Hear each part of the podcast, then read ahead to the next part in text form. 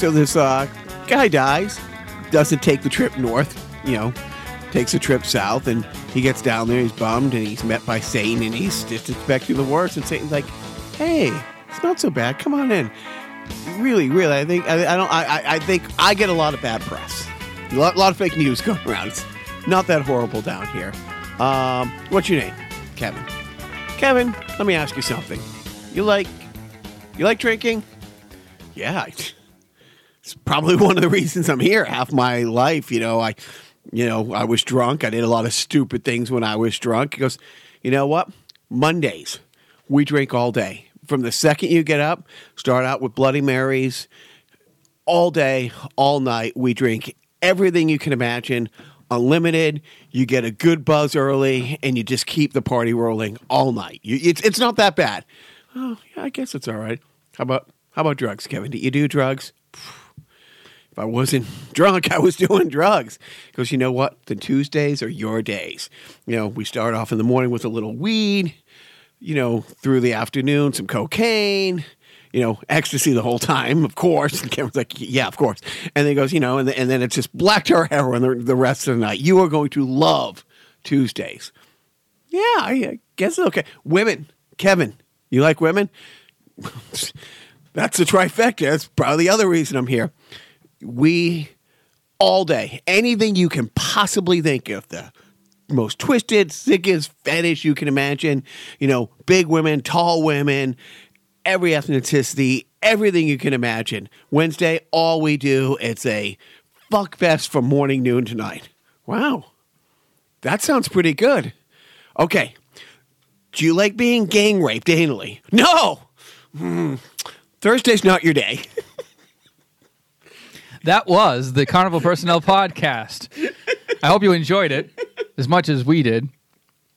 Uh, the sun's going down. Um, it's time to go to bed. Good night. Hope it's not Thursday. hey, welcome to Carnival Personnel. I'm Jacques, I'm Joe. and uh, lots going on. Uh, Joseph, we had our first Carnival Personnel outing of the year. Yes, uh, it was not much like the Thursdays in Hell. Not much like Mondays, Tuesdays, or Wednesdays either. I know it was a it was a, it was a special kind of hell. No, it was very nice. It was a Simpsons trivia night in Somerville. and uh, what what kind of place was it at? It's a- It was a ballroom. A ballroom with a bar ballroom kind Yeah, of. yeah, yeah. It used to be called Anthony's Ballroom, and And now it's called Once Ballroom. and to um, to fill everybody in, we're going to start the show with the ending of the show, wrap our parenting tip of the week into it because Joe and I both took our kids. Oh yeah, yeah, yeah. I forgot about that part. Yeah, it was a, it was a family outing. Um, it was great. Well, I mean, you can't call him a kid anymore. Well, he's always a kid, but Yeah, he's you know he's 18. He's a he's of age. He got his um you know invitation to the Marines in the mail the other day because he had to sign up for selective service because he's a able-bodied quote unquote male, aged 18 to 25. So yeah, but we uh, we tried it. We tried our hand at some Simpsons trivia. Full house. packed. Yeah, every table was taken. You were uh, kind of late-ish. You know, we got there in time for trivia, but not in time to get good seats. So we had a we had the the bitch sheets along the wall, uh, the wallflower seats. There's no real bad seats at Simpson Trivia, is there? But I was, um, you know, I was ready to play. I, I don't go to trivia nights often, and I don't play trivia games with my family much because they know how hyper competitive I am at stuff like that. Like, you know, you saw me on television for the 15 minutes when I was, you know, on Wheel of Fortune. I was there to win, and I was at Simpsons Trivia Night to win. Um, unfortunately, I had a bunch of losers on my team who couldn't pull their weight. Well, it's not hundred percent sure. We, um, I guilty as charged. I, I will speak for myself. Guilty as charged, and um, you know, Joe, Joe, Joe's, you know, Joe's jam is is the Simpsons, or one of his jam. His son also, you know, they they very much most of their father son talks aren't their own thoughts, much like us on the podcast. It's regurgitating lines from The Simpsons. We only exclusively speak in Simpsons quotes. As you can tell by the shelf on my wall over there, the the top shelf is every Simpsons DVD up to season 17 or whatever.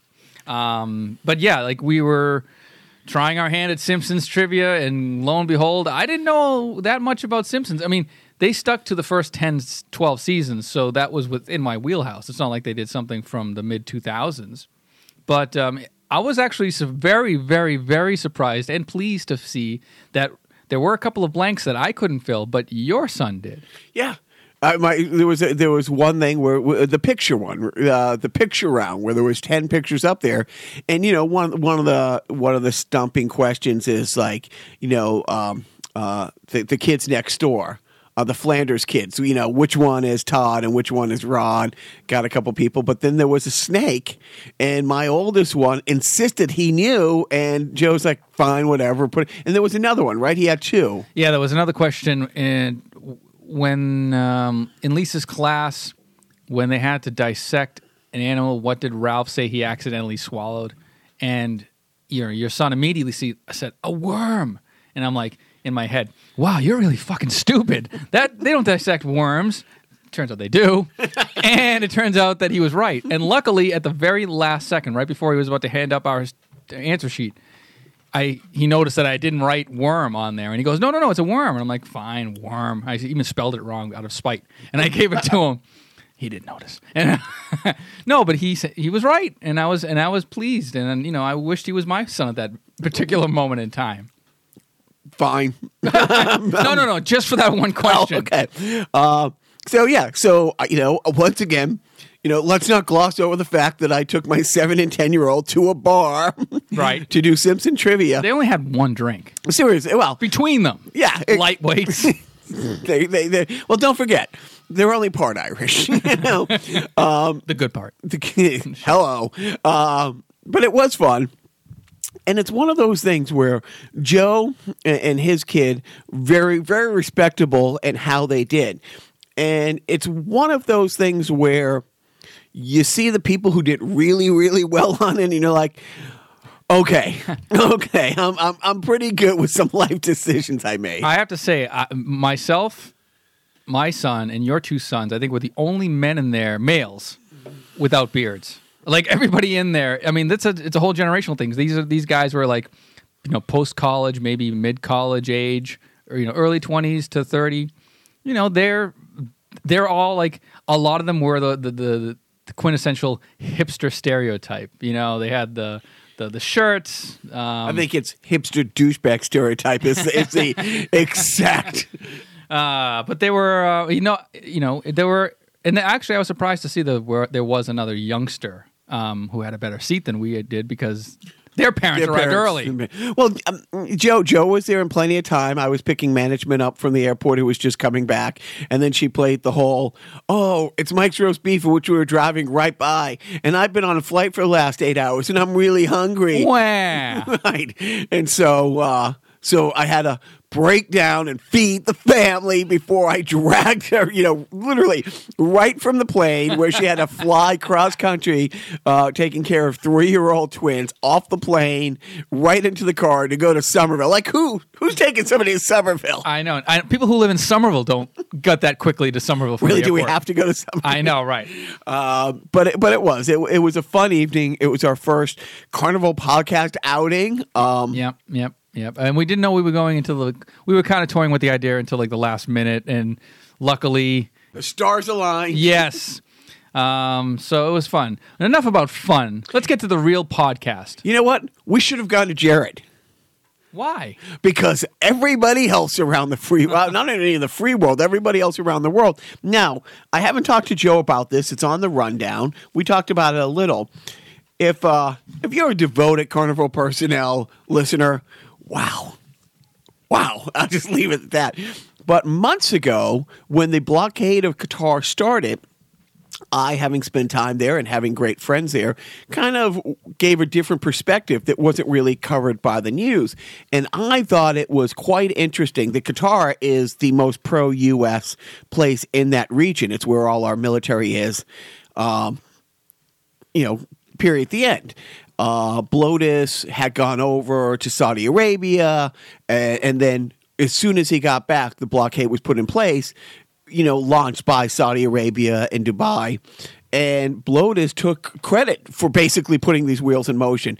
And I had read how you know, Jared had been in Qatar just before this, and he was trying to get money for their I forget is it six six six Park Ave building? it is six six know. Yeah, you're right. But I don't know if it's Park six six six Park Ave building that's upside down and he couldn't get funding through Qatar, Qatar resources. And I thought it was a little coincidental that oh, he gets denied these loans and now all of a sudden dad-in-law is you know because like i said even all my military friends you know in qatar mostly republican people in the military they were like what the fuck is he doing you know this is really stupid this is xyz saudi arabia is not our friend and now it's come out like months later after we talked about it. It's like now that's being investigated. And um, Qatar has been asked by the World Court if they want them to look into it further. Was it retaliation? That's just come out in the last like 48 hours, has been part of the talk. Is it part of retaliation that that you know that's using you know his influence? The other thing is now it's it's China. I forget. There's been China, Turkey, Qatar. There was another country. There's been four countries that are being looked at in the Mueller investigation as Jared 100% using his position as junior secretary of state. I forget exactly the, the, the exact title he has, but people are now putting like all the clues together. It's like he was their access, he was these people's access to Blotus, uh, to the president of the United States, sadly, and um, and he was while meeting with all these people. Actively, actively, actively fundraising because his family's company is in dire straits. Um, money ain't for nothing. Chicks for free. And so that that building has like a 1.2 billion dollar balloon payment coming the first of next year, which, love balloons. which they uh, they're not going to be able to to meet. So they that his family is in is fucked basically, and so he's been using his position, and because of his security clearance problem, he doesn't have it anymore. And and people know, oh, we can go through Jared to get this happening and stuff like that. So uh, yeah, good times. Did you get all that? Good. But we were here to break it first that that it was a little too coincidental that Jared went over to Qatar, didn't get the loans he wanted, and a week later, you know, his uh his wife's daddy, you know, lowered the hammer on them. So I have a feeling that in the next generation, the, the name Jared is going to be the least popular man male name. I hope so. But now, but that's that's so this week, you know, him and Ivanka have lost their security clearance. You know, there's Or did they? Well, I mean, it's like that's that's the thing. It's like you know, Blotus who has no problem bringing the you know the the KGB into the Oval Office without like American thing there, and and then he tells them it's like, oh, we got this tip on what's going on with ISIS through the Israelis, and the Israelis turn around, it's like. Yeah, you weren't supposed to tell them. They're not friends of ours, douchebag. Um, Yeah, it's kind of like saying, you know, we're not going to sell guns to children anymore. But if an adult in the house buys guns, they can, in, you know, by all means give them Their guns. Their guns. So, Well, you know, right. that's, the same thing here. You know, it's like, uh, yeah. So, so it is, but it's This uh, means more work for Trump. but it's been, and we know there's nothing he likes more than work. uh, but now, the, now the infighting. It's been another week of, um, you know, uh, of his, uh, his, his probably most. Everyone considers this woman Hope Hicks his most trusted non-family member, advisor, confidant, like in in the inner inner circle. She does her testimony last week, comes out and says, "Well, yeah, I've told little white lies," and you know, and was asked to clarify. It's like Tell me lies, tell me sweet little lies. uh, he uh, she she was quantifying by saying, "Oh, if somebody wants to meet with him, I'll say he's busy." Um, and he's really not. It's like, well, of course he's not. You know, unless unless he's golfing. So so so you know, so she comes out, and her meeting was on Tuesday. And on Wednesday, she announces she's resigning, but it has nothing to do with the testimony No. that she gave on Tuesday. She's been thinking this for a while. Right. Uh, Jared and Ivanka lose their security clearance, and uh, General Kelly. It, it- basically, it's been a big pissing contest. And and now at the same time, uh, just making sure I'm not skipping ahead.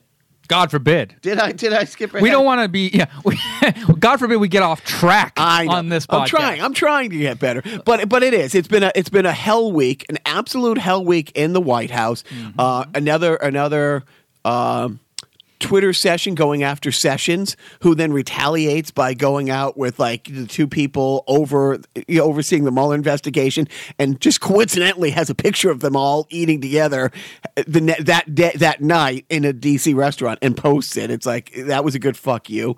Um, and then also. Um, uh, what is it, McMaster's, who is the head of Homeland Security, who's like, he uh, basically he's he's come out and, and said, "Oh yeah, my days are numbered." You know what I mean? So, but there was there was all these lists the other day. There was like sixteen things between Wednesday and Thursday in a 24 hour span, like 16 big announcement things like he started a trade war. Did, didn't tell anybody, the Commerce Secretary. You know what happened the last time there was a trade war? Uh, Phantom Menace. Oh, that's right. Uh, the stream executive power. They they they really they, they uh, took off the banking regulations. So who would be the Jar Jar Binks in this situation? Ooh. Well, Jar, because we haven't really figured out was Jar Jar uh, a, simpleton is- or the Sith? Is Jared potentially? He could be. No, but we need like a stereotype. Uh, hmm. That's we're going to have to sit on that one. Probably should have talked about it before the podcast, so we could have fleshed out. Some Is it material. Ben Carson who, uh, you know, he's having a good week? I mean, so all these things come out. You know, the Ben Carson thing. Uh, We're not going to go down the list. No. But there was 16 major headlines that the news were like, okay, we can give each one of these stories eight seconds. Each one of them is a near um, impeachable offense, and go. A really shitty 24 hours. And at 5:45 Friday morning, blowed his finger on the pulse, going to put all these fires out, attacks Alec Baldwin. Right. I'm sorry, Alex Baldwin. Right for He- his dying career. D I E I. And I'm like, did Jock write this? Alex. And it's like, if this is what he's getting up, focusing on. Like, like, like, and then, and then You're assuming he fell asleep. Well, that's true. But then the great thing is, I wonder, has Darrell Hammond come out and said anything about this? Uh, why would Darrell Hammond come out and say anything about this? Oh, because in his tweet, he's like, oh, he does a horrible impersonation. Like, Oh. Darrell Hammond's was much better. Darrell Hammond. Hammond, who, who am I thinking? Uh, well, Darrell Hammond did an impersonation of Bill Clinton. Well, they- well, maybe Blotus was they confusing the two because he's like, bring him back. Oh. He's a much better talent. Ah, I see. Right. and he's probably thinking, it's like, By the way, he is back. He's the announcer on Saturday Night Live. is he really? Yeah, he is. That's great. Anyways, what happened to Don Pardo? I died. So, so we got Alex. Baldwin. So now, now, uh, moving on to less worrisome things. Putin. Yep. So he said he had nuclear powered ballistic missiles, which could circle a globe three times, nuclear warheads, um, uh, nuclear nuclear powered drones, submarines, and missiles that could circle, you know, drones that could go around the globe three times, impervious to any missile defense systems. And and some people are like, okay, is this real? Is this real? You know, and of course he sits down with his favorite journalist, Megyn Kelly, and she asks him flat out, it's like, okay, well, there's a lot of things that these aren't even possible to build. And he's like, no, we got them. And not only do we have them, some of them are already deployed in the field. So he's already boasting that. And the question, the, the big questions are, do they exist? And if they do exist, it violates every treaty that Russia and the U.S. the, the non-proliferation agreements that have been signed over like the past like thirty years. So they, they if they do have these things, they're in complete, you know, like Russia cares about that shit. Um, and yeah, and it, it showed just coincidentally of all the places it showed it could circle a globe three times and hit is Florida. And uh, and and how did Blotus respond? Uh, he said something about Alec Baldwin. yeah, exactly. So Kim Jong Un, uh, yeah. we, we you know sanctions, sanctions, sanctions against them. Like last week, it's like the hardest sanctions ever. We're going after them. Name the companies that are helping them get around the sanction with shipping. Name the ships that are being used. All these individuals. But yet again, says nothing about. Not only is Putin you know, bragging about having these illegal weapons, having these Star Trek futuristic weapons, he shows a graphic of him attacking the U.S. and Blotus It's been about 72 hours since that posted, or actually 96 hours. Nothing. Well, you know, he doesn't like to watch the TV that much, so maybe he's just not in. Um, So, so, he, so that's funny that you say that. It came out uh, very public, and, and now lo- the talk is: is Putin doing this because he's up for election? Stop laughing. yeah, he's up for election, and is he doing this to rally his base? Is this just his his chest pu- His puffing? base. I mean, Right. His base. You mean the citizens of Russia? Yeah. Yeah. So, but but no, but his supporter. I mean, yeah, he doesn't. I don't know if he's running against anybody who's he hasn't killed. Right. Who does not want to be poisoned? Yeah, line up for the poison soup. Uh, so, but here's the thing: the very next broadcast, like after this is announced, Sean Hannity starts off his show. Clinton emails. like, Yeah. Yeah, I know. I, well, I know. Enough. I, I might have to blow the Trump whistle. No, exactly. But but that's the funny thing. It's like when you said, "Well, he must have not seen it on TV." He didn't because it was Yeah. Clinton email time. Like Putin is bragging. But but uh, anyways, yeah, you you don't have to blow the whistle. We can move on to. So we got so many more. Let's get off of uh, Trump talking or not talking about Putin's arsenal of mass destruction and uh, go on to guns. Well, you know what? And I'm not taking the awful gun angle right now, but staying a little a little positive. Uh, it, the kids haven't relented, and the, the, the these kids from Parkland. You know, have galvanized so many others. And here it is. Now we're talking three weeks later when most of these would have cycled out of the news. And not only are they not letting it cycle out of the news, here's here's one of the fun things kind of sitting on the sidelines watching this. All the people on the wrong side of this issue who are now like attacking the kids during via social media. You're Dana Loesch, you're Wayne LaPierre, you're everybody else that supports and is being supported by the NRA. you know, all these trolls, and there was like, you know, and, and it's great. It's like, y- you talked about it like last week, the person who was like, you know, how would you feel if you, the the kid who he wasn't being disrespectful to Marco Rubio, but he was. Answer the question, and Marco Rubio wouldn't answer the question. He would just circle it back. Will you give me a yes or no? And and that's what we would love our media to do. But people are like, oh, how would you feel if your child spoke to a senator like that? And then it's like one of those things where it's like so many people are like they're being disrespectful, you know, to, to adults and stuff like that. And there was this one woman, I forget her name, I think she's from Fox going off talking about one of the girls. It's like she's a sophomore and she doesn't know how the world works and blah blah blah and, and it just berate her. And the girl like tweets back, I'm a junior. it's like if you're gonna get into a mean girl fight, don't pick on a high school girl, you know. Uh huh. But they have, and, and and we've talked about the the boycott that has has taken new life. Yeah, I mean, a lot of the companies have dropped out uh, that support NRA TV and the NRA. Um, FedEx, though, they're sticking to their guns, literally. Fe- FedEx is, Apple TV still is, but Amazon. Amazon. But people aren't like. But what's funny is like, uh, so Delta. So here's the funny thing: Delta had this program that almost nobody knew about, and Delta said, "Hey, we're not honoring this. We're doing away with this NRA program we have." And of course, everybody was up in arms about it. Ha ha. Uh, and and then the next day, well, here's the fucked up thing. Nothing can get done through legislation. It takes so long for bills to pass and all these other things, unless you want it to a bill to pass. The very next day, the Georgia legislature got together and repealed a jet fuel tax that had been basically why Delta's in Georgia and a couple other. The Atlanta airport is the busiest airport in the United States because it's the hub of a couple major airlines like Delta.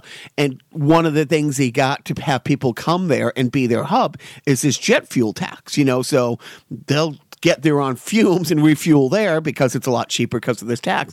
And it saves Delta like some 40 to 50 million dollars a year. The very next day, the Georgia's legislature got together and say, "Oh, if you're not going to honor this deal with the NRA, we're taking away this 40 million dollar tax." And to Delta's credit, they turn around and says, "Our values aren't for sale. You fuck you." Here's a tragedy, or one of the tragedies. 13 people have taken advantage of that NRA program in its entirety. It's it's hardly used. Nobody knew about it. Which is why Delta was probably quick to depart with it because it's like why have that with them if they're not making any money off of it and there's no there's no incentive for Delta to hold on to that shitty program. Right. And, and what Delta said is like, no, they're not saying anything against the NRA. They just don't want their logo on the NRA website as a corporate sponsor. You know, they just want it taken down. And then they said, you know, look, we don't want to be partisan. You know, we don't, we're not going to contribute to any of these things. Um, but yeah, but I mean, they, even after the government, you know, and uh, you know, of course, Georgia is one of those places. A couple years ago, they they had this uh, anti-LGBT uh, law that was passed, and people like Marvel Studios said, "Yeah, we're not shooting in your state. If, if, you know, if this is how people we're sending there to work are going to be treated, we're not coming there." And that law went away, and now they're bringing it back. But uh, yeah, good for Delta. But other people like you know uh, Dick Sport since the last podcast, Dick Sporting Goods, LL Bean. Do you know LL Bean sold? No, I did not know that LL Bean sold guns. And and and so uh, so a bunch of other places since our last podcast are jumping on board, saying, "Hey, yeah." You know what? These guns shouldn't be they shouldn't be in anybody's hands, and they're either not selling them, like Dick's is doing away with assault those kind of assault rifles, and um, and then at the same time they um, you know some other places are raising it to 21 the, the age of 21 so you know i don't know But look, Jacques, let's get to the bottom of it. Guns don't kill people. Kids who play video games who get guns kill people. I, I i'm sitting in joe's cave here where you know I don't think it's a secret that there's a few video games down here. Where? A couple of them might be uh, first-person shooter games. Um, and, and seriously, I've never seen anybody in your household with the desire to go and uh, To mow down their enemies? No. No, doesn't cross our mind. so, take the lead on this. Well, you know, this is an old, tired argument. Yeah, it's an it's typical right wing blame the media for the gun problem, not the gun manufacturers, not the overwhelming amount of gun sa- uh, sales in the United States, um, not the uh, accessibility to said guns. Those aren't the problems. It's these these kids with their video games and these monsters like these people in Hollywood who put out bad movies. It- It's it's the it's that that is is the problem. So what I'm referring to is that Trump next week is planning to meet with executives from various video game companies to see what they can do to maybe either curb the amount of usages of video of guns in video games or or I don't know maybe maybe they're looking I, I I don't know if there's some sort of like a, a shakedown too from the government to maybe like uh, say like look if you don't clean up your act we're gonna you know come down harder on what kind of content you can have and that could lead to censorship well Well- I don't know where this is going Well, well, let's give credit where credit's due. Blotus came out with the good idea that for movies there should probably be a rating system. Two three four He actually came out and suggested that there should be a rating system. Yeah. And and this whole gun thing, and, and Joe and I have joked about it. Everybody's joked about it. It's like Tipper Gore with her Parent Music Council back in the 80s and, and playing records backwards, and the Twisted Sister testimony at Senate. And Yeah, I mean, uh, honestly, to be fair, they actually led to some good things. I, I'm gonna I'm gonna be the, Yeah, the go. conservative about that. Like as a parent, yeah, you probably like you probably should at least warn people what is on them, not restrict them. Like not say, you know, oh, this record has swears on it or it's anti-police or whatever the fuck, and we're not gonna sell it. That's you know that's fascism. What I'm talking about is you know a rating system, a warning system, which is fine. And of course, when you get government involved, it's always going to look like oh, it's the big boss man coming down on uh, these uh, video game companies or these record producers. You know, they're trying to they're trying to censor us, and it's like, well, yes and no. They don't want to censor you. Like I'm sure a lot of the those legislators legislators would like nothing more than to not have to deal with this anymore. And the quickest way would be to just ban that that sort of content. But the flip side is, yeah, you probably should at least warn people about what content is on your product. But that's all been solved, you know. So we have warnings. How many times has that been solved? It's because the movie solved it, and, and it's funny that you said that about the government getting it. It was the movie industry themselves that came up with the rating system because there was, and we're going back. I think it was in the 50s, in the 50s or the or the 60s at one point. Yeah, they had the code. I forget what it's called, but they had the code. Um, and then, um, right, then afterwards, the, after like the golden era of, of films, then in the late '60s, early '70s, then they started to impo- impose. The, the, there was I- I'm not I don't know the history of that, but yeah, that's where the, that rating system came from. But I'm sure it was from sort of, sort of public outcry. But in video games, the the creation of the Entertainment Software Ratings Board, or the ESRB, uh, was born out of a congressional hearing because uh, you know it was Joe Le- Joe Lieberman I think hel- uh, spearheaded that, uh, or somebody in Joe Lieberman's office brought that to his attention that these video games like Mortal Kombat, you know, had gratuitous violence and um, you know it was in the hands of their you know ten year old kids and uh, parents. You know, it was a new thing. This was like you know, up to that point, video games were benign and meant for kids and marketed as toys. But then, as the kids grew older and the mat- the audience matured, video game companies started to market games that were not so kid friendly, and so the government did feel like they had to. They they they held the manufacturers, uh, the, the developers of video games, and like Nintendo and Sega, they held them to task and said, "Look, if you don't step in and create some sort of rating system that at least educates the public, then we're going to do it for you, and you don't want that." So they, you know, they manned up and or womaned up, as we say in 2018, and they did that, and it's fine. So, and since ni- two- uh, no, 1993 or 94, we've had ratings on video games, and that's fine. And we've also had a lot much since then. We've had many more mature video game titles. We had Call of Duty. We had wait, the wait. first When, did this? When did this rating system come out? 93. You know? 93. Like Clinton era. Yeah, like Okay. f- first term Clinton era. So, like, yeah, you probably haven't noticed, but like, yeah, if you look at any of my Nintendo games, n- almost none of them have a rating on them, you know, because there was no ESRB back then. But since, you know, like the. Since the Sega Genesis era, you know, like the the the the, the 16-bit era, that's when all this started.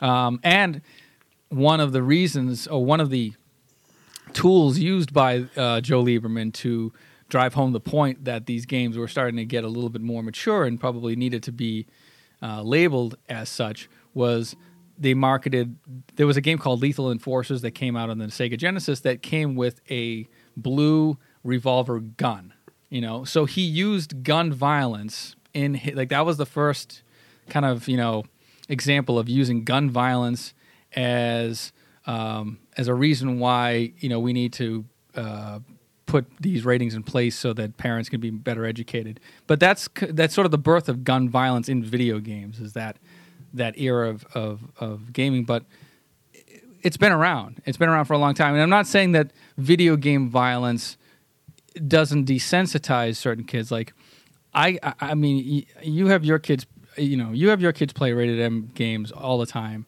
That's your prerogative. I would never do it because I'm You're too a good person. No, I'm a I'm a pussy. Like I, I, I, I myself don't play a lot of first person shooter games, but that's just you know. And, but I, there is like I don't think that kids like young young kids should be playing that those types of games.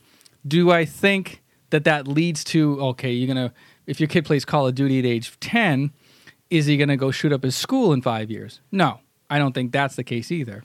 Um, even if he wanted to shoot up this, and by the way, even if a kid wanted to shoot up a school, don't blame the video game for the reason why your the school does get shot up eventually. The the reason that he's shooting up the school is because he got a gun to shoot up the school.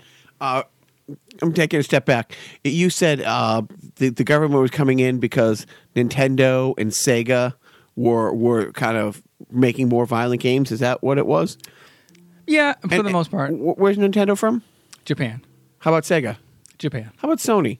Japan. And the school shootings in Japan happen rampant, almost Okay. daily. All right. Okay. So so, So there is a correlation. No, wait. Oh no, there aren't. There are no mass shootings in Japan that I know of. And and how about okay? So the biggest, most violent video games that we have here in the United States, you know, okay, like the um, like like the like the Call of Duty, are those games only sold in the U.S.?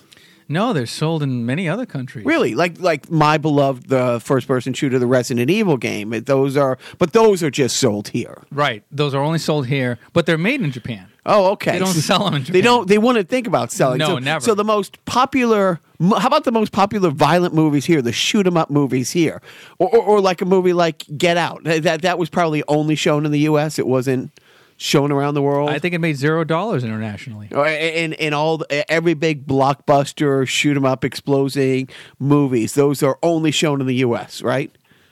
I think the horse is dead. Okay, there you go. But that's the whole thing. It's like everybody else in the world has um, uh, millennial, um you know, uh, brooding, Angry teens. angry teens. Yep. Um, the same movies, Yep. The same video game. Yep.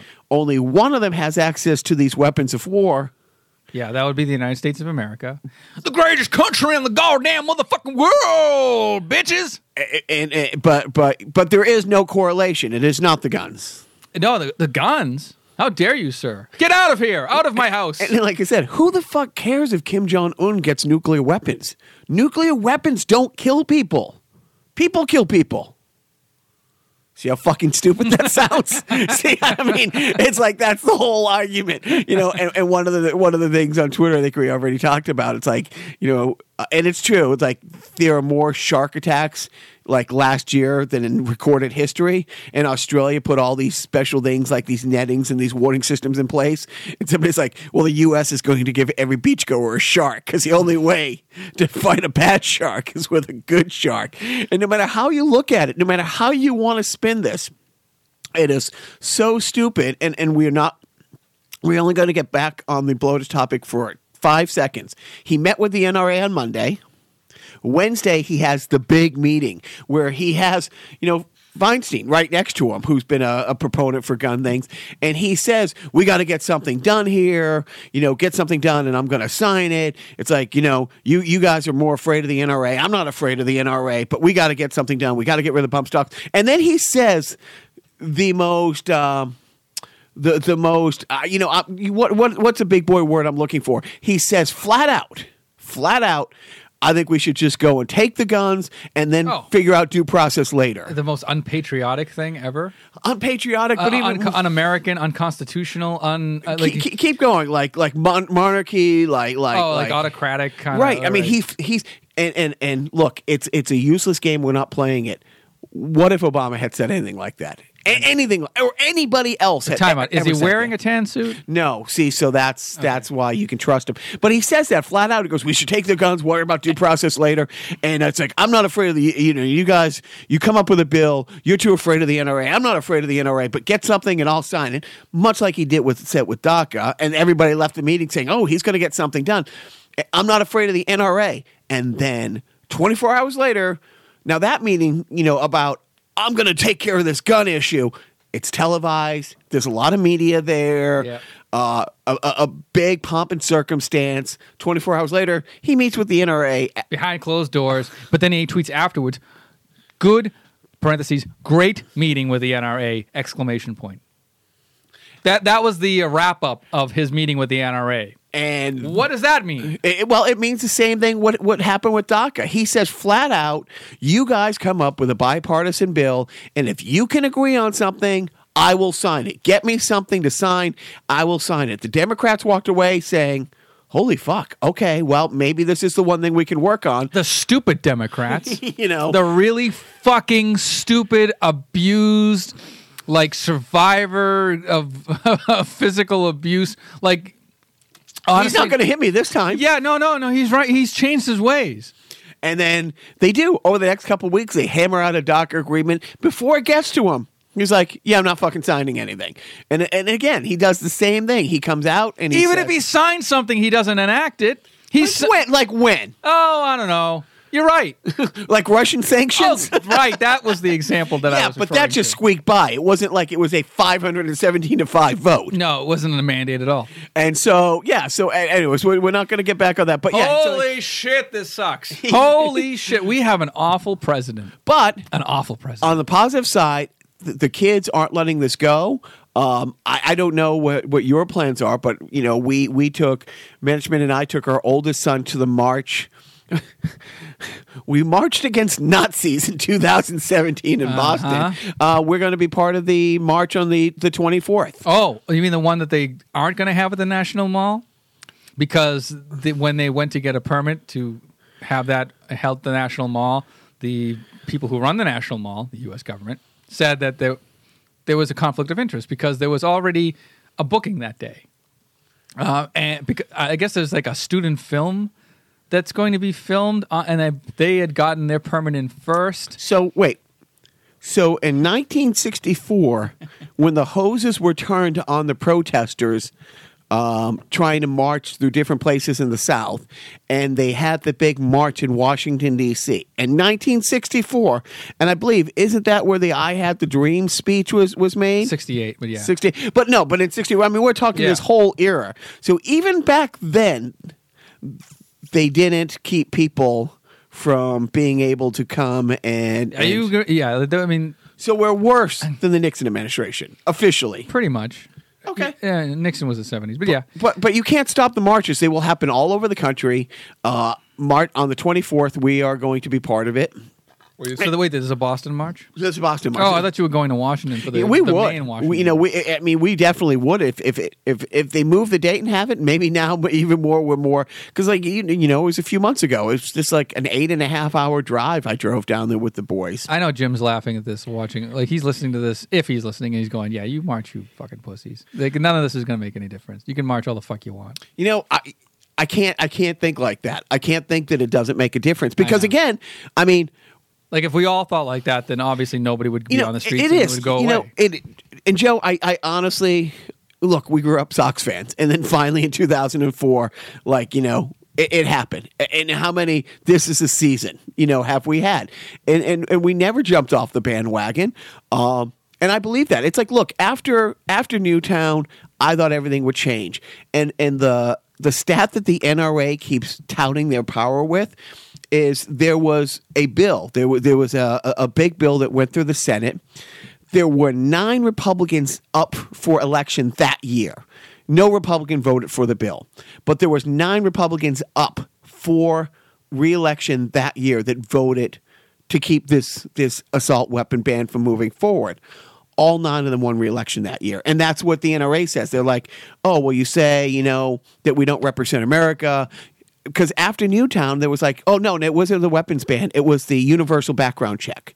And right after Newtown, there was a 94, 95% you know, polls, every poll, I think Fox only had about 89%, but they wanted this universal thing and it didn't pass. Nobody on the Republican side who voted against it lost elections. So they're saying it's like, well, your polls can say what you want, but, you know, but here again, after, yeah, and, and after Newtown, Dick's for a while had, had stopped, you know, selling those guns and then started a couple years later. oh, so that means that the Dick's going to start selling guns in a couple of months. Let's hope not. But this, but but like again, I mean, this isn't going away. You know, th- these kids are getting more. Like you talked that that girl like la- last week, Gonzalez. Gonzalez. She's only getting bigger. You know, on, the social media, they're only you know the cameras aren't going away. They're not letting this go away. So I, I, I hope not. I'm I'm you I mean you've seen my Twitter. I'm the one, one of the most annoying anti-gun people you could follow. Um, of course, I don't take any action. I mean, my action is I don't buy guns. I mean, it's essentially that's, that's okay. I mean, that's my action. Is like I, you know, I'm a nobody, um, but I teach my kids that guns are violent. Um, if they want to own a gun, fine, but they don't need to hold. Uh, there's no nobody on earth besides the military needs to own an assault rifle, um, and they know that. Uh, they can play all the nasty video games they want; they'll be fine. Um, except for my younger one, he's 12. He, he can't play the, the rated M game. So no, sorry, he, he's not going to be playing against your seven year old So- in so- Resident Evil. Yeah, so he was six when I let him play Resident Evil because I'm a bad person. Um, No, you're not a bad person. You're a terrible. No. so moving on to other things, we talked about this a little w- last week, and this is only getting to be a bigger story. We just touched on it briefly. So they're going into week two of a of a teacher strike in West Virginia. Mm. Okay, who gives a fuck? Well, everybody should, and this this is the main reason why. Yes, they're striking for more money, and they West Virginia is 48th in teacher pay and the governor offered them a 1% thing and they basically said go fuck yourself. Then he turned around after several days of the teachers not coming in and the in the protest or, or the lockout or the or the strike whatever and ended up coming out with a 5% do you know uh, so so the teachers turned around and said okay we'll take the 5% and we'll come back to teach. And the state legislature said nope we're not going to do that. Fuck you. Had that 5% gone through do you know West Virginia would have gone from 48th all the way down to 47th? Like that's how underpaid they are. But here's the biggest reason why these teachers are striking they can't take a day off.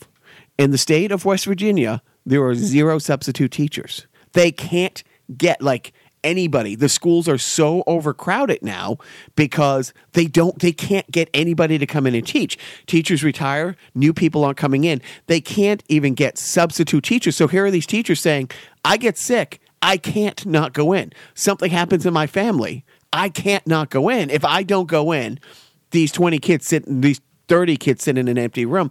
And it's important to me um, and I think it should be important to people because this is one of those states. It's like Kansas. Kansas has gone through this.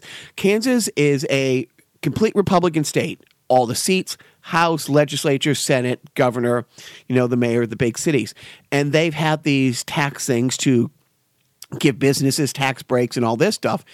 And even Kansas, after a few years of their schools getting worse and worse and worse, and the public service is getting worse and worse, the legislature had to come in to overrule the governor and say, "We can't fucking do this. We can't give the rich." That's where the Koch brothers, even even um, Warren Buffett, that's where he's based out of. I mean, if you have that much money, there's no reason to be anywhere else. West Virginia, it's the same thing. It's Republican all the way through. It's all these tax breaks, all these tax breaks for the companies that pay nothing to be there but because they get these tax breaks paying nothing to be there there's nothing going into the social thing eh, you know and granted it's like when you say a word like you know i, I heard somebody recently say this it's like socialism is bad where did you learn that in your public school you know Yeah, I know. so so Irony can be pretty ironic sometimes. so I mean, eh, so anyway, so the West Virginia thing is important because it's it's just showing these these trickle down things don't work.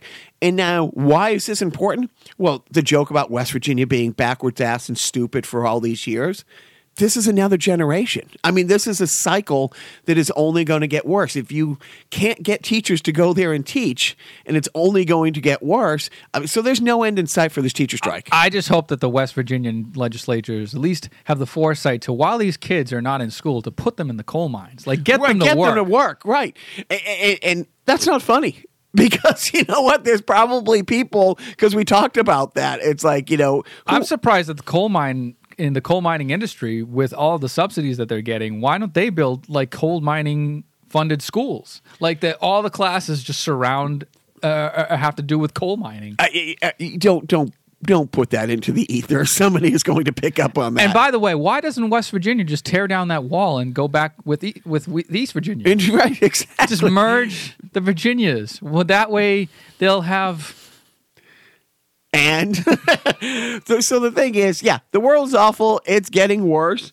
Um, all right. So last month, um, Joe and I proved without a shadow of a doubt uh, we can't be racist because we paid homage during Black History Month to a different black comic that inspired us or that was part of the comic history. We ended that one with Bill Cosby. So you're welcome. Uh, this month it's Women in History Month. So Uh-oh. to prove I'm not a misogynistic bastard, because we are now going to have for the month of March uh, a moment to honor women in history.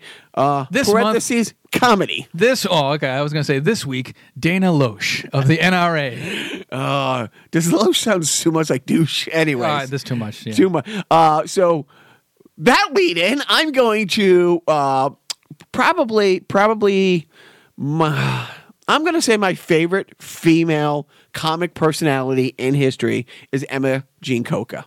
Imogene Coca of your show of shows from the 1950s, Sid Caesar's groundbreaking pre Saturday Night Live live variety sketch show.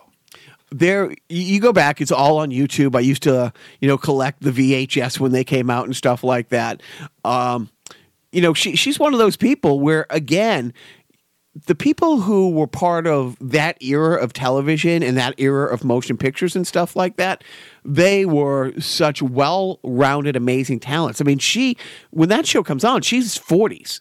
You know what I mean? She had already been a 25, 30 year career dancer, actor, performer in, in Broadway and in vaudeville and stuff like that, a touring.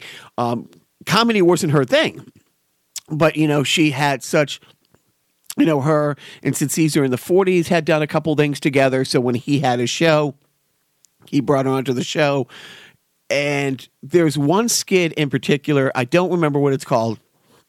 It's a five minute pantomime skit between the two of them and just facial expressions. I mean, there's, there's no props and backgrounds and stuff like that. It's a husband and wife um, and a big fight and a big makeup and then a big fight again. Uh, and it's all facial expressions. And she, uh, d- her different looks and her different mannerisms and how she moved and stuff like that. You, you again, you, you look at the people who came after her who looked at her. You know, you had the Carol Burnett's who were like, she was my inspiration. Even people like Lucille Ball, she was my mentor. She was who I, you know, w- want it to be. And you have all these other giants of giants who came after her, you know, um, saying, pointing back to the same, you know, focal point. This is who I emulated. This was who I inspired to be. Um, and where do you rank uh, National Lampoon Vacation on your favorite movies? You know what? Not in the top 30. no, really? It's a, I- Oh, I- you're more of a Christmas vacation guy. yeah. Well, vacation from and the reason I love vacation is that was it. That started it, you know. yeah. And and she and that is just and again, I mean, she doesn't have a lot of lines. Um, she's just really only in a few scenes. Um, by that point, blind in one eye and with a fake eye because of a, a, a bad car accident. Uh, but she still had the facial expressions. I mean, she said everything with her face and her deadpanness and stuff like that. Uh, and at that point of her career, she's in. She's. I think if she's not eighty, she's damn near close to eighty when when she does Vacation. Um, but yeah, so so and also you know before I met management and we started a family, I had always said if I ever had a daughter, you know, I, you know, I would have named her Emma or Emma Jean after Imogene Coca. Um, seriously, I, I, you know, she was before my time with the Sid Caesar, but that was something where you can go back and you look at the show of shows and you look at her specific stuff. And it's timeless. It- It's we're talking sixty plus years later that that show aired, and so much of that stuff is still because a lot of the stuff was household, like husband and wife, you know, type thing. And again, that one, you know, if I can find it, I will post it on Twitter, or maybe you can throw it up on the Facebook page. It's like if I can find the link to that skit, just that one alone. Again, there's no dialogue, and it's absolutely gut splitting hilarious. Seventy years later. Yep. She was uh, comedian. Good night.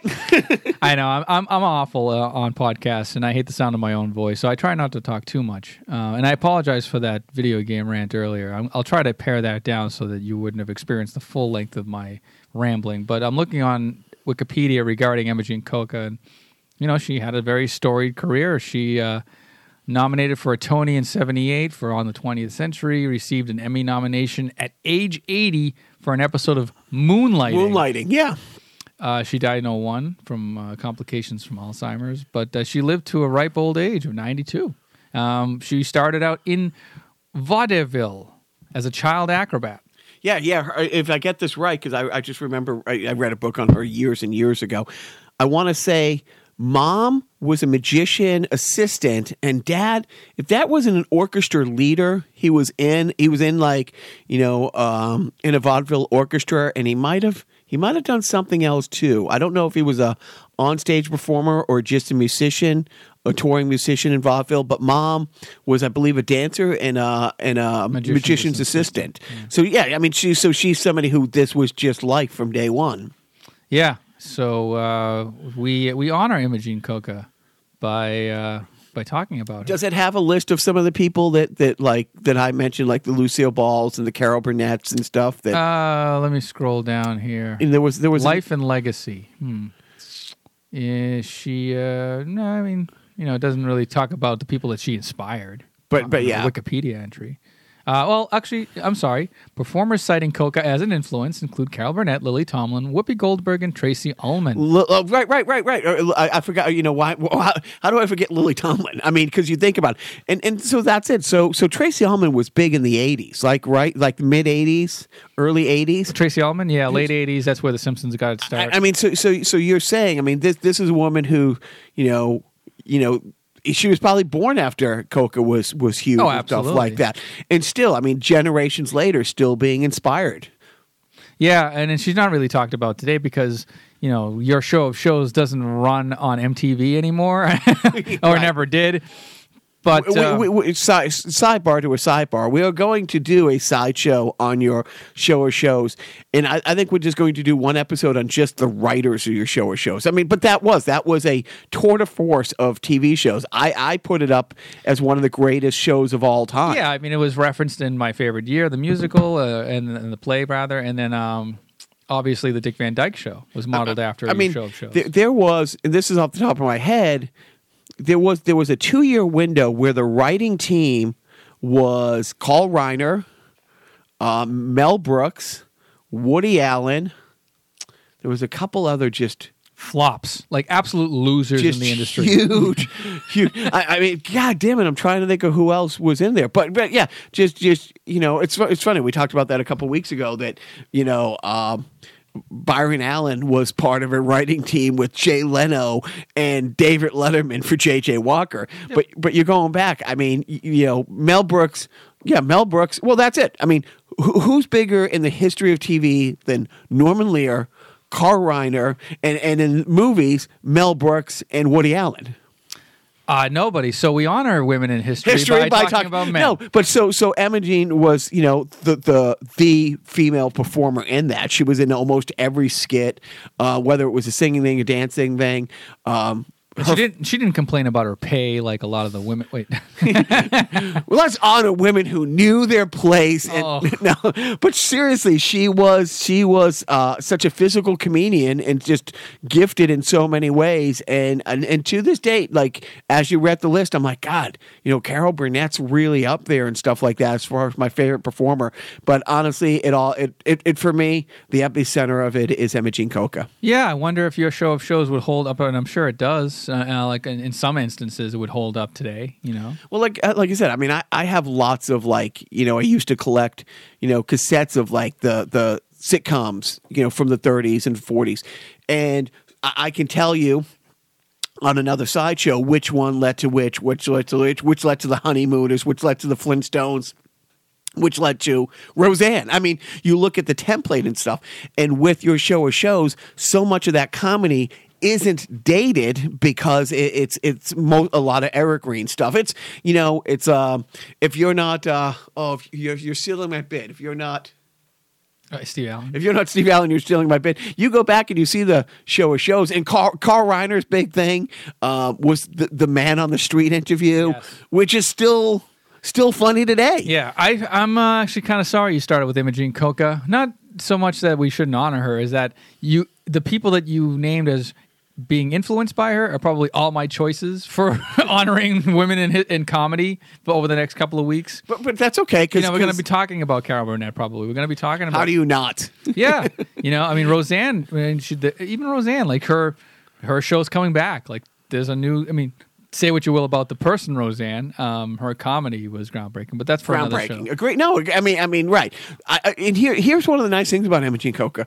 She could be the biggest asshole racist, you know, but I, you never knew that back then. You didn't know people's political lean for a lot of part. You know, I, I know she didn't show up on McCarthy's list of the, during the Red Scare, uh, but you know, all I know about her is like you know biography I read 30 years ago and what I've seen on all the old shows.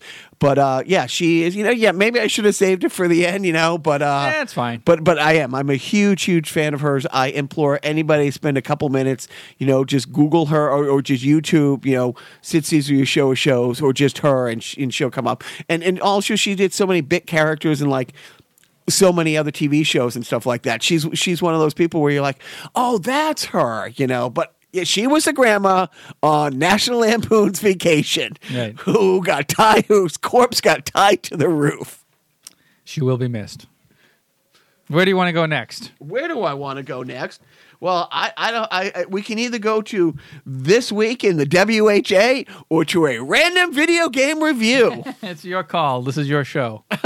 then uh, we can go to a random video game review, or you can talk a little bit more about Back to the Future 3, because on last week's sideshow, you really came to life. The, the passion and the energy that you felt, uh, I say dwarfs your passion and energy on your wedding night. I put all 1.21 gigawatts of electricity I had into that podcast about Back to the Future, my favorite movie of all time. Back to the Future 3, uh, I showed Jacques, was uh, fantastic. And he thought uh, the same things I thought, which is how we roll on this podcast. If you disagree with us, we don't want to hear from you. No, if you disagree, take the time, write it down, put it in an envelope, and then go fuck yourself. which makes for great podcasting. I'm sure you love to hear about us talking out of our asses in this bubble of liberal, whiny bullshit. Anyway, um, Back to the Future 3 was a good movie, and I'm glad Jock got to see it and that he agreed with me on all points. I seriously, I can't believe I didn't see it. Loved it, and then as I drove home from here. Uh, I because because Joe on the sideshow said at the end of it, I'm going to make Jock sit here and watch it, and he maybe sit here and watch it. It was great. His oldest, you know, son watched it with us. A lot of fun. And then the whole ride home, I talked to management about it, who she always liked the movie. So I had my own episode of sideshow just talking to her about it, and it was it was really it, it stands up. It really stands up. yeah, you were like during the climactic uh, scene where they're trying to get the train to push the car up to 88 miles per hour, and Clara's. You know, uh, Doc's love interest, Clara, is climbing on board and, you know, trying to uh, get back with them. And um, Jacques turns to me and goes, Should I be this tense? Seriously, what's it's like I was watching a Patriots game. I was that tense. yeah. I was like, Yes, yes, of course you should. That means you have a soul. and, then and then and then when um spoiler alert Eh, whatever. when, when when you know Marty comes back and it gets destroyed the DeLorean the- gets crushed by the train. Yeah. I was crushed like literally there was like oh well there was the last part of my innocence just swept away And then, of course, the, the the big finale is when you see Doc Brown and his family come back uh, in, in their own brand new locomotive, steam powered locomotive time machine, and which was fantastic in and of itself. Um, but then.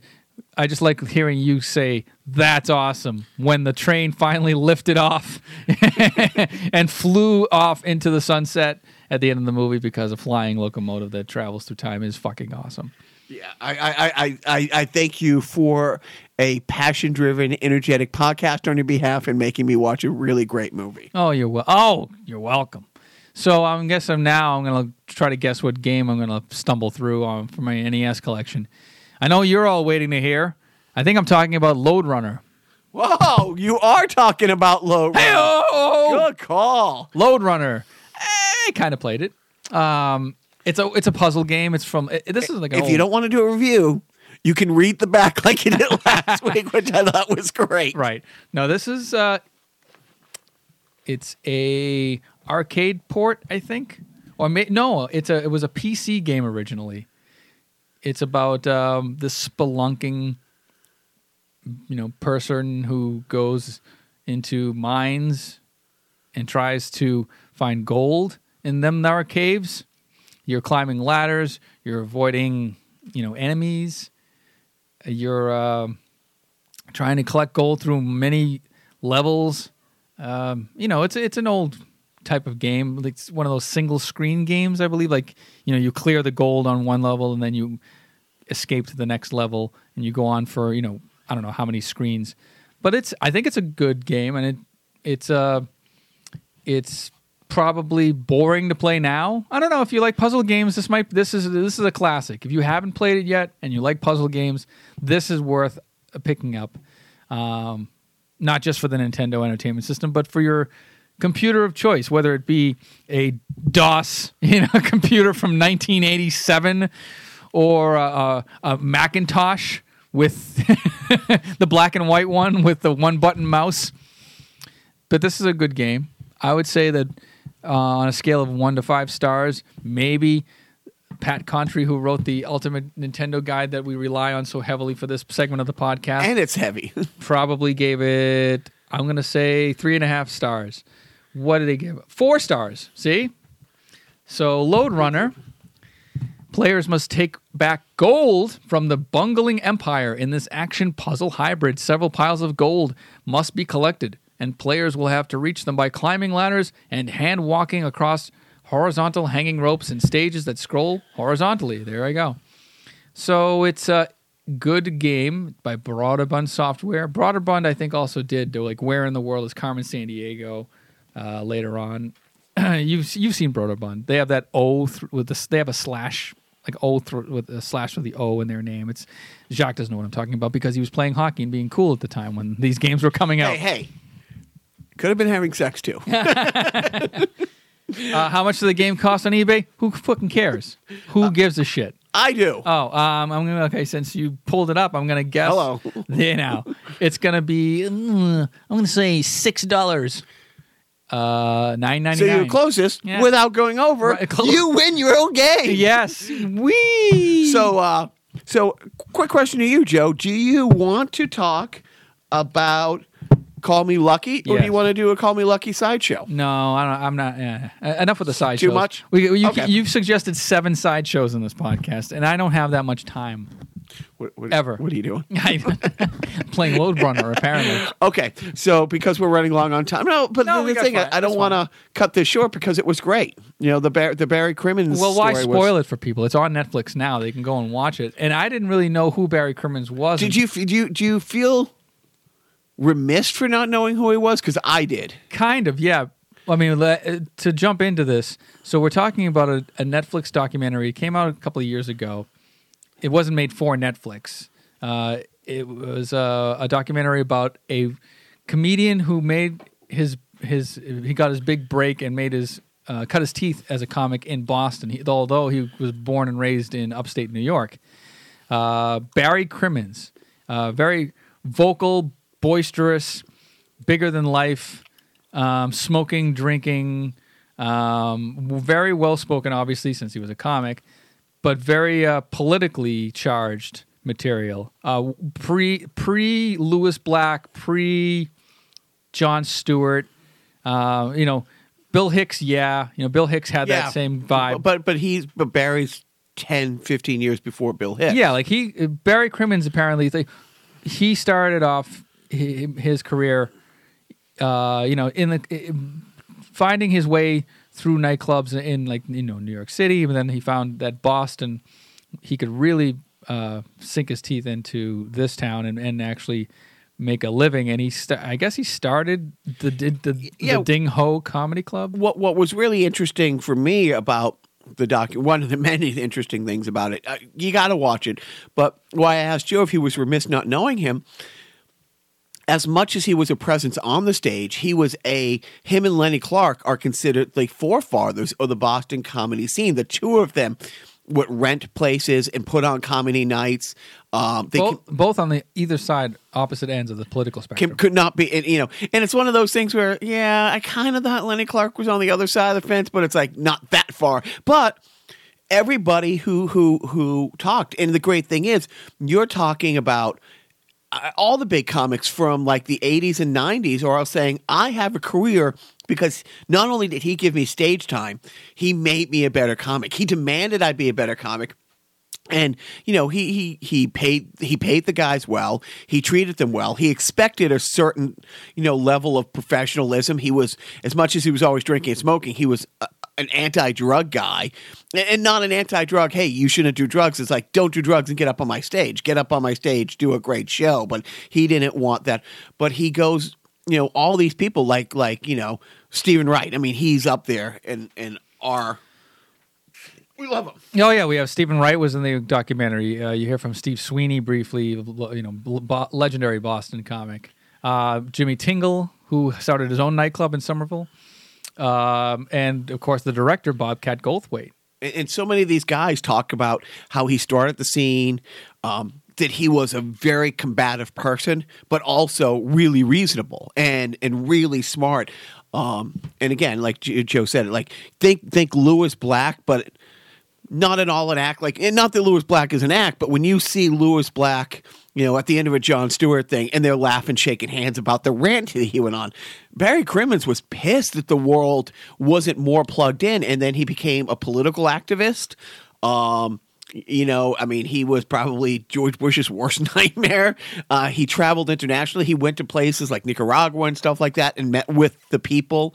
Um, but then it took a really a a hard uh, a hard turn if if you want to divulge it all. But uh, no, they, there's a point in this in the in the documentary where they go into a, a moment in his career where one night on stage you know, amidst his political ranting and and and, and butchering hecklers, which he loved to oh, do. brutal. Brutalizing hecklers, like he had none of that shit. Like you know how Larry David would, you know, uh, would maybe you wouldn't know, but Larry David was known for just you know fist fighting hecklers um, or walking off, just like you know, just leaving the scene. Um, Barry uh, Crimmins apparently would just not let go of a heckler. You know, he he I guess one person put it uh, he he didn't tolerate he didn't tolerate fools. He didn't suffer fools. He didn't suffer fools. Thank you for using the English language properly.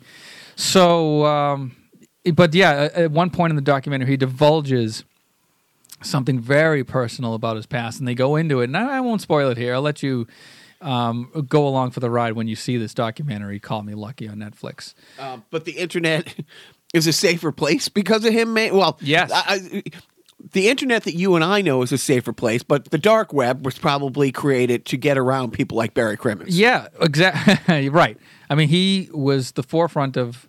Uh, he led the charge against um, certain questionable material online, especially uh, against America Online. And, you know, and then in '95, America Online was probably at its zenith in Yeah. popularity, um, and they were doing very little about uh, filtering out certain types of material that the U.S. government and law enforcement, frankly, didn't even know existed. It- it- it- it's it's when you see when you see him, he is a big guy, unkept hair, like like he has a white guy fro, and he, he's not very he, grooming wasn't his thing Yeah, for, his- for the most part. Right, exactly. He looked like uh, uh, you know somebody who you would be arresting, Right, not, right, not, like- not aiding and assisting uh, You- law enforcement. Look, he, yeah, he looks like the guy driving the windowless van.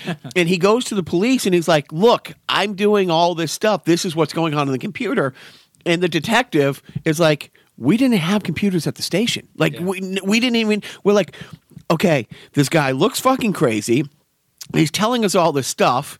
He's handing us this material that he says is out there. And we're like, what the fuck is this? And he, and, you know, it goes all the way to the Senate. And the big thing about AOL like any of these evil fucking soul sucking corporations, back then you paid as you went with the internet. And AOL was not turning a blind eye to this. They were, you know, going out of their way not to turn a blind eye to it because they didn't care what you were fucking doing online in your chat rooms as long as you were online in their chat rooms paying X amount per minute per hour, whatever it used to be and he, and Barry Crimmins, and so you know he cleans up. He's wearing a suit, and he's talking to senators, and he's just, I mean, AOL has these the most high powered lawyers, and it's like he's being and he's eviscerating them. It's not even. It's, At one point, there was a there's a point in the documentary where you see during the Senate hearings, a couple of the senators, one of the senators leans back to one of his aides, and the guy whispers in his ear, "Oh no, no, no, don't worry, he's with us. He's like th- this crazy guy that's going on this awful rant about terrible things happening on the internet. He's with us." yeah, because the AOL guy, you know, came right out of Central Casting, good looking, Yeah. you know, paper well, probably a Harvard or Yale The- lawyer, right, like picture Ted McGinley as a, a lawyer. You know, you know who Ted McGinley is, right? Of course. So, our Netflix pick of the week is definitely, um, I think collectively, our Netflix pick of the week is Call Me Lucky. Yeah, and thank you, Jacques, for recommending it to me. And by the way, as a as a um, a footnote, uh, this week Barry Crimmins passed away. And it's like, you know, I, it came up on my, because I watch so much stand up. Oh, you might want to watch this. I watch stand up and documentaries. Oh, you might want to watch this. I watched it in two sittings. I took a break because part of it was kind of hard to get through. And I called Joe. I'm like, you got to watch this. And then two days later, you know, you see all the tweets on you know, on Twitter and stuff like that. You know, all all the comedians that we love now saying, "Oh my God, I just heard this." You know, you know, he made the world a better place. He did make the world a better place. And you know what? I'm, I'm going to say that no, I'm not remiss that I didn't know about Barry Crimmins. Maybe, maybe, maybe now I probably, if I was more of a student of comedy by now, I should know who Barry Crimmins is. Uh, but even Patton Oswalt, who's in the documentary, says, you know, um, you know, this is the kind of person pre-internet like you heard about. You heard the name Barry Crimmins, but you didn't really know what he was about or like how intense he was on stage. Um, and yeah, like he was. I mean, you can go online now and see clips of his stuff. Like he was on Comic Strip Live. Put a fucking seatbelt on. If if you're seeing not TV stuff, if you're seeing club stuff, where Yeah. he he, he took you for a fucking ride. Yeah. So rest in peace, Barry Crimmins, and uh, watch Call Me Lucky on Netflix. So, parenting tip of the week. I'll start. You'll finish. No, because we're we're in on this together. Uh, you know, a- it's half joking and it's half serious. You can actually show your kids. You know what? Going to because my kid, my kid's vision of what bars are begins, eh, ironically enough, begins and ends with Moe. and so every time you know I, I mention beer or we go by a bar because there's this little tiny corner bar on the way home from school. And almost every day I put on the blinker and I start to slow down the car. And I'm like, hey, I'll let you guys have your iPads if I can go in and have a couple beers. And they're always like, there's there's always that look of, okay, yeah. Wait, is he really going to do that? you know, and they associate like if the rare time I take a beer out of the fridge, it's like, are you going to get drunk like Homer? Are you going to get drunk like Barney? Um, so the fact that I took them to a bar to do Simpson trivia and walked out there not inebriated actually shows them that you can go to a bar. Uh, you had a beer, I had a beer, we had, a lot you of had laughs. a quarter of a beer. Hey, don't judge me. Um, but it was it, it, it, it was a fun it was a fun family thing. So my parenting tip of the week: never too early to get your boys into bar hopping or girls. I don't want to be sexist. yeah. Right. Well, which bar did you go to afterwards then? If you're going to be bar hopping, you got to go from bar to bar. Oh, I just went to the packy and finished off a six pack on the way home. Uh, not in the parking lot. And then I then I told the boys, "Hey, don't drink and drive. You could hit a bump and spill your drink." Oh, Oh. Remember when drink driving was funny? Yes, yes, I do. Oh well, now we got other things to worry about. So, parenting tip of the week. Yeah, I agree. Uh, drinking is funny and bad. Was this the first time you took your oldest to a bar? Yeah, I mean he's 18. Um, About fucking time. yeah, right.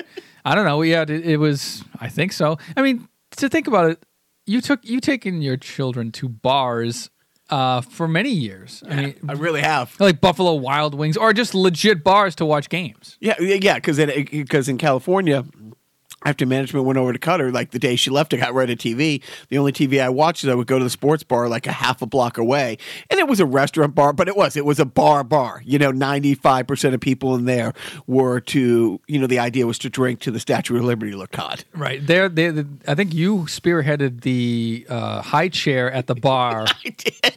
You're the first. You're like the Rosa Parks of bringing your kids to the bar.